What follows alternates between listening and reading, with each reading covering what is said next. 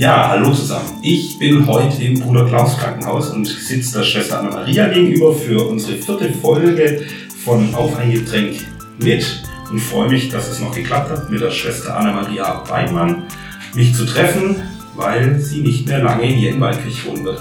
Hallo Anna-Maria, schön, dass jetzt geklappt hat mit unserem Gespräch. Ja, schön, freue mich auch. Muss ein bisschen Überzeugungsarbeit leisten, glaube ich, aber das wird gut werden. Viele Menschen kennen euch Schwester nämlich in Waldkirch und damit alle wissen, wann wir es aufnehmen, kann ich auch gleich sagen. Ihr seid am Sonntag jetzt verabschiedet worden, hier aus Waldkirch. Nach 65 Jahren sind jetzt dann keine Erlenbacher Schwestern mehr wohnhaft in, mhm. In Waldkirch. Mhm. Vielleicht kannst du mal kurz was zu dir sagen, seit wann du hier bist, vielleicht also in Waldkirch, seit wann du im Orden bist, was eure Aufgaben, was deine Aufgaben hier in Waldkirch waren, dass alle, die dich noch nicht kennen, einfach kurze Info kriegen, mit wem sie es zu tun haben, von wem sie jetzt hören die nächsten 20 Minuten oder so. Ja gut, ich bin die Schwester Anna Maria. Gebürtig bin ich vom Kaiserstuhl, gar nicht so weit weg, von Forchheim. Ich bin seit sechs Jahren hier in Waldkirch im Bruder Klaus Krankenhaus, war vorher auf verschiedenen Stationen. In äh, Mannheim, in Oberhammersbach, in äh, Tauberbischofsheim, in Freiburg war ich mal stationiert. Ich bin 1987 in der Orde eingetreten. War vorher Arzthelferin von Beruf, habe in Gloddertal gelernt bei einer Landärztin und habe dann in Endingen weitergearbeitet bei einem Allgemeinarzt, Kinderärztin. Und dann habe ich mich irgendwann entschieden, in den Orden einzutreten und dann bin ich eben 87 zu den Erlenbader Franziskanerinnen gestoßen. Dann habe ich dort die Ausbildung, die sogenannte Ordensausbildung gemacht, das Noviziat. Und dann habe ich immer mehr gemerkt, dass es so meine Welt ist, in die ich eingetreten bin. Habe dann meine Gelübde abgelegt. Und dann, wie gesagt, bin ich auf verschiedene Stationen unterwegs gewesen. Als Altenpflegerin, ich habe die Ausbildung als Altenpflegerin noch gemacht, habe aber auch in verschiedenen Orten in der Gemeinde mitgeholfen. So Mädchen für alles. Dann bin ich eben 2015 hierher gekommen ins Bruder Klaus Krankenhaus, um die Schwester Bernhardis, die damals die äh, Hausoberin war, die Krankenhausoberin, die sollte ich ablösen. Und da bin ich ja nicht gewusst, was auf mich zukommt, habe gedacht, da gehe ich jetzt mal hin und guck mal und habe dann ähm, ja bald gemerkt, dass ähm, mir ein bisschen Arbeit fehlt, weil vor 65 Jahren, wie die Erlenbader Schwestern dieses Haus hier gebaut haben, da war die gesamte Leitung und die Arbeit, alles was hier gemacht worden ist, wurde von Ordensschwestern gemacht. Da waren nur vier Laien sozusagen tätig. Und äh, das hat sich natürlich in den letzten Jahren unglaublich verändert. Und wir waren, ich war zwar immer noch bei Leitungsgesprächen hier im Haus dabei, aber ich hatte keine ja, hat ja auch nichts, heißt nichts zu sagen, sondern die Leitungsfunktion war nicht mehr da, so wie sie vorher war. Für die ganz alltäglichen Entscheidungen, wo die anderen mit am Tisch saßen, vermutlich einfach besser Bescheid wussten, auch was es braucht, oder? Was es mit denen, die dann mit am Tisch saßen bei Leitungsgesprächen, oder? Ja, Leitungsgespräche, das heißt natürlich, da ist die ähm, die Leitung des Hauses dabei, dann eben die ärztliche Leitung und da werden grundsätzliche Dinge entschieden. Und wir hatten ja nichts mehr mitzuentscheiden, die Schwestern. Wir haben ja alles abgegeben. Und von daher, sie wollten aber immer, dass ich dabei bin, weil es dann auch klar war, wir sind ein christliches Haus einerseits und auf der anderen Seite, dass ich das auch mitbekomme oder dass man einfach auch mithört oder wenn mir Dinge aufgefallen wäre, wo ich gedacht habe, äh, das ist jetzt nicht mehr ganz so konform oder oder oder da da bleiben die Leute auf der Strecke oder so, dann konnte ich mich auch einbringen. Jetzt hast du gesagt, bist ja in den Pflegeberuf ausgebildet und als, mhm. als Krankenpflegerin ausgebildet. Altenpflegerin. Altenpflegerin ausgebildet. Aber als Arzthelferin hast du Lehre gemacht. Ja. Und so. Das heißt, du kommst ja aus dem medizinischen Bereich. Ja merkt man jetzt äh, einen Unterschied zwischen den christlichen geführten oder ja, christlichen Krankenhäusern oder Einrichtungen zu nicht christlichen? Macht es einen Unterschied für die Menschen, die da arbeiten oder die dort gepflegt werden oder behandelt werden? Will ich so nicht sagen. Nein, es gibt äh, viele Mitarbeiter, die machen ihre Arbeit nicht als Job, sondern wirklich aus Berufung. Das sehe ich keinen Unterschied. Wo der Unterschied ist, und das glaube ich, wir Schwestern wohnen hier und das macht einen Unterschied. Ob man jetzt immer von außerhalb reinkommt äh, und dann wieder geht oder ob man wirklich wohnt, immer präsent ist. Wir laufen immer rum hier im Haus, wir sind sichtbar. Ah, Schwester, na, schön, dass man sie sieht. Ach, ja, sie gibt's immer noch, gell? sie sind ja immer noch da. Und Als konstante Ja, genau. Ich kann mich gut erinnern, ich war mal in der Leitung des Ordens tätig und wir hatten ein Waisenhaus in Koblenz und da waren die letzten zwei Schwestern dort tätig. Die eine war 90 und die andere war 80.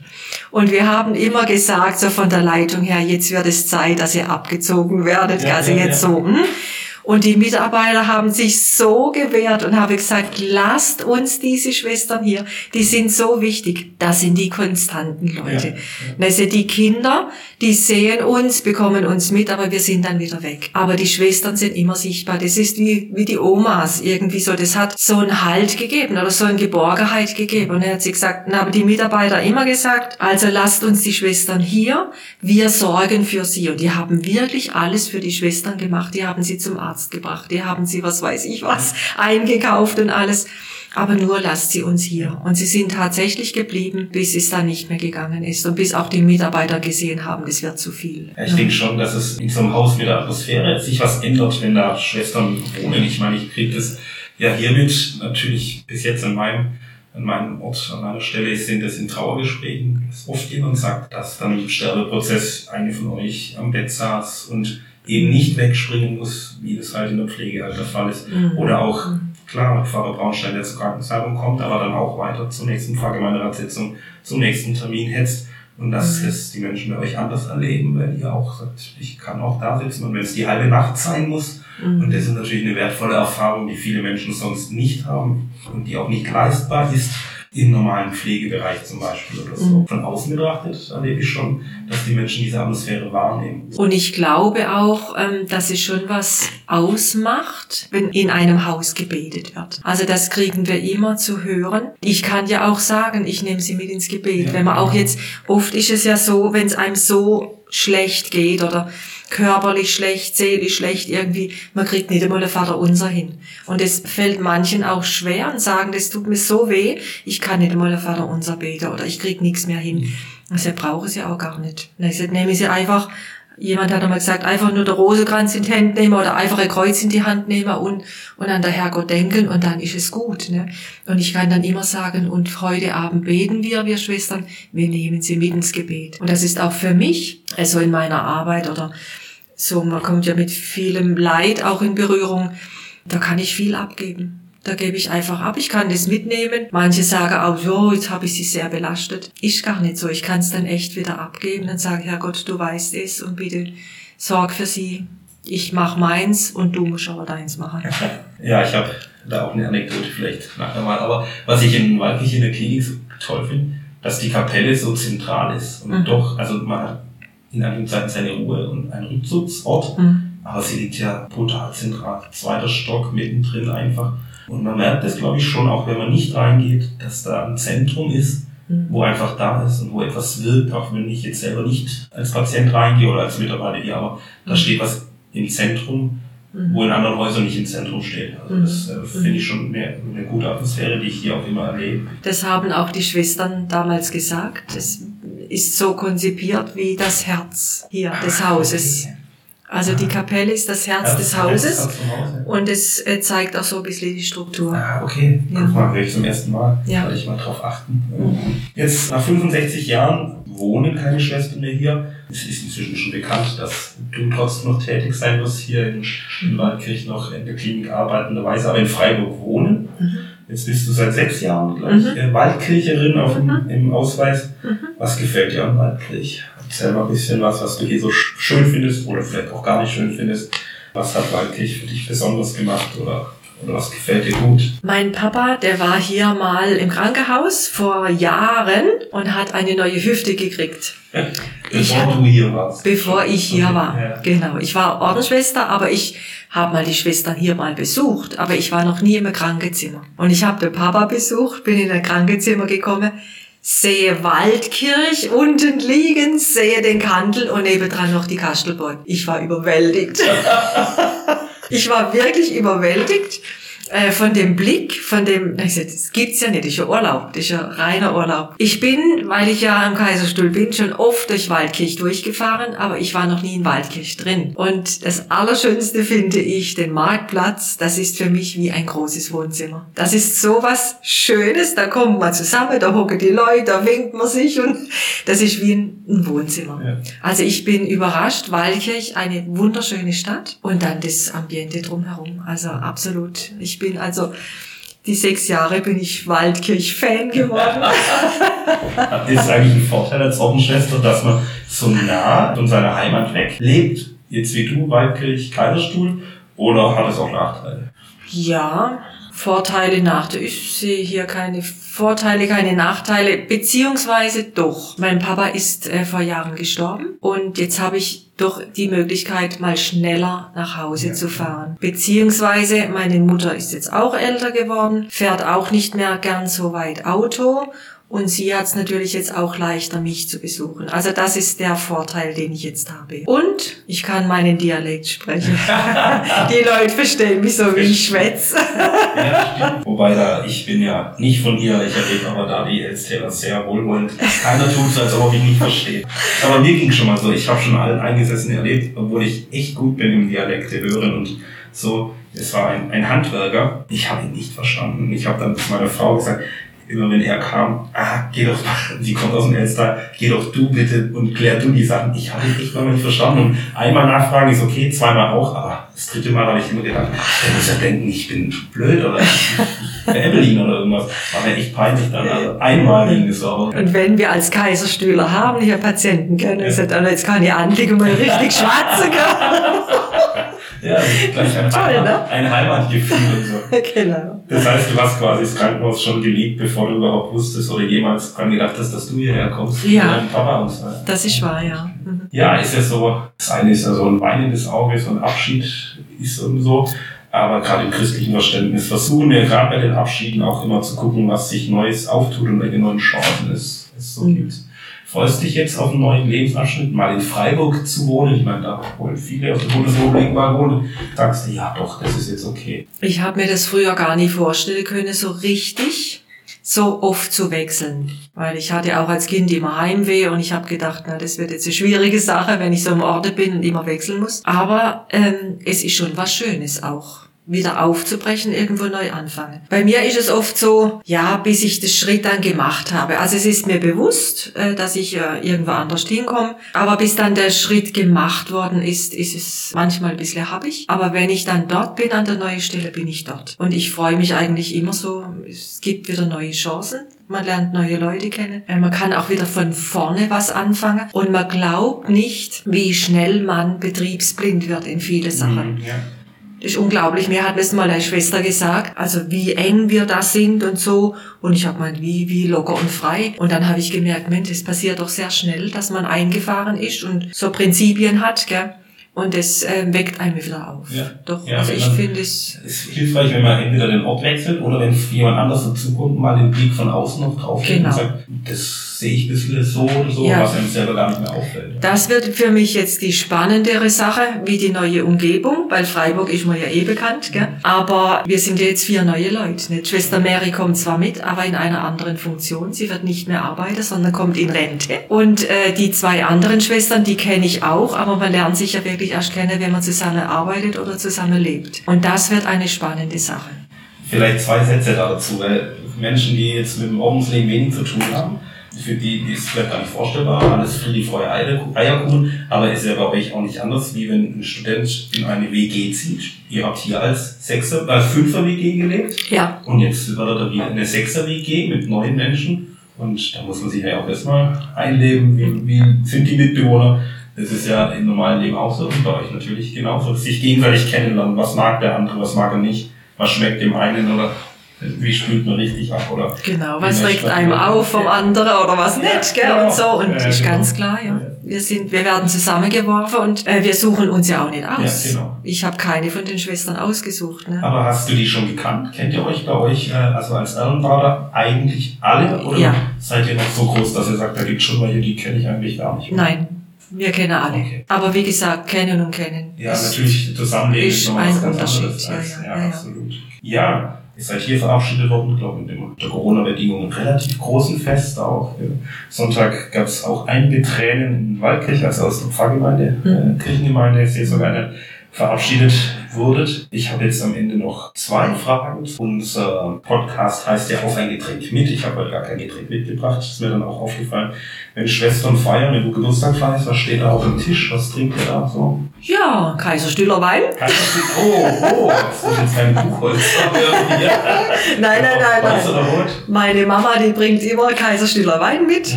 Ja, ja. Nee, nee, wir trinken Wein und dann. Weiß oder rot? Ich trinke gar nichts. Ich habe es nie angefangen mit dem Ah, Wein okay. trinken. Ist interessant. Und ähm, trinkst du mal einen Radler oder ein Bier oder sowas? Oder gar kein Alkohol? Wenig. nein, nein, nein. Aber sonst denken ja manche, dass, oh, die dürfen kein Alkohol trinken. Nein, nein, nein, nein, Ja, zurzeit trinken wir jeden Tag einen Wein. Zum Abschied, ne? Wir müssen jetzt so die, wir kriegen ja immer eine Flasche geschenkt und dann Ach müssen wir so, jetzt halt okay. gucken, dass wir so wenig wie möglich Ja, klar. übrig haben, Ja, gell? Ja, oder auch Ostern, Ja, Osterzeit. klar. die ganze Osterzeit hat er wieder Ja, Wein getrunken Ja, und Bier getrunken. Ja, ist auch. Ja, Ja, ja. kannst du Freude beitragen. Genau, nein, nein. Und dann noch eine andere Frage. Ich kenne einige Ordensschwestern. Warum haben die Ordensschwestern manchmal so komische Namen? Ich kannte eine Alfonsa, ich kannte eine Consuela und so weiter und so fort. Oder fällt es nur mir auf oder denke ich das nur oder nehme ich mal mit. Woran liegt das? Das hat einen guten Grund.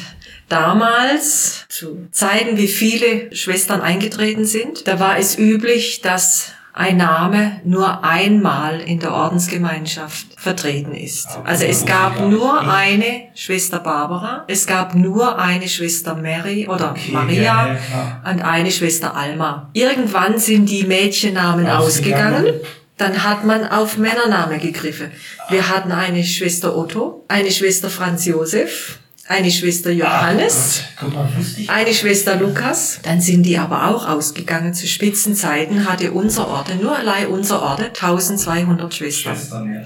Und dann hat man geguckt, wo man, wo man den Namen herkriegt. Ja, und dann ist man auch auf Städte gekommen. Schwester Rosa Lima, die Schwester Lima oder die Schwester Alverno, Alverna. Äh, Schwester Genau. Generosa habe ich gelesen, die erste Oberin, die hier Genau, war. ja. Generosa ist jetzt auch nicht so alt. Und dann hat es ja auch viele Heilige gegeben, so von allen Herren Länder. ja, ja, klar. Äh, und dann haben wir halt so die Namen gegeben. Und wann Genau. ist es oft, äh, irgendwann offiziell mal abgeschafft worden, dass jede Schwester, jeder Name nur einmal vergeben darf? Genau, ja. Oder hat sich jetzt einfach, weil die Zahl kleiner geworden ist, das sich ergeben, dass man, oder dass Nein. jetzt zwei Schwestern den gleichen Namen haben? Es dürfen auch zwei Schwestern gleicher Name haben, weil jetzt spricht man auch den Nachname aus. Okay. Früher hat es nur den Vornamen Vornamen gegeben. Ja.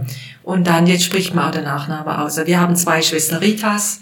Eine heißt ja. Schwester Rita Eble und die andere heißt Schwester Rita Ah, Jan. okay, guck mal. Zum Beispiel. Ja, man muss fragen, dann lernt man auch was. Und ich dachte, ich kenne mich gut aus, das wusste ich nicht mit dem Einnamen. Okay. Aha. Ist Anna-Maria auch ein, ein Ordensname? Das ist mein Ordensname, ja. Okay. Mhm. Darfst du verraten, wie du was dein Taufe Ich heiße Barbara. Okay.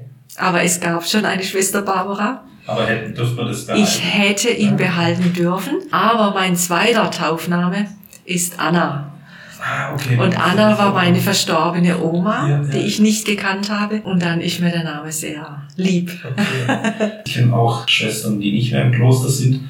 Da fällt es mir brutal schwer, die nicht mehr mit dem Ordensnamen anzusprechen. Ich muss immer, wenn ich die sehe, im Kopf umdenken, halt, halt, ist keine Schwester, so und so mehr, sondern... Da lege ich Wert drauf, dass man mich anspricht, wie man mich kennt. Manche entschuldigen sich, oh, ich sage immer noch Barbara zu denen. sind. Ich hoffe sehr, dass du mich mit meinem Mädchennamen ansprichst. Für dich bin ich auch die. Gell? Guck mal, ich Das kann wär mich gar nicht schlimm. vorstellen, dich als Schwester Barbara, weil ich dich natürlich nur als Schwester Genau, genau. Oder wenn ich, wenn ich äh, meine Bekannte oder Schulkamerad oder so schreibe, unterschreibe ich immer mit meinem Taufnamen. Ja. Ja, genau, weil Ja. die dich einfach so kennengelernt haben. Ja, genau, und die bin ich auch. Und für die, genau. Und ich hoffe, dass ich für die immer noch die bin, die ich war. Ja, mit dem Namen ist eine Persönlichkeit verknüpft und Erfahrung und das kann man Natürlich. nicht einfach abstrahlen. Ja gut, Schwester Anna-Maria, für dich und für euch steht jetzt noch Kofferpacken äh, an. Mhm. Dafür alles Gute euch. Und die, die im Krankenhaus zu tun haben oder auch mal zu Besuch kommen, wenn es wieder ganz möglich ist, werden dich auch noch länger auch wieder sehen. Es ist also ein, ein Abschied mit dem Wohnen, aber noch nicht so ganz. Das fand ich jetzt sehr wohl Mhm. tröstlich für mich.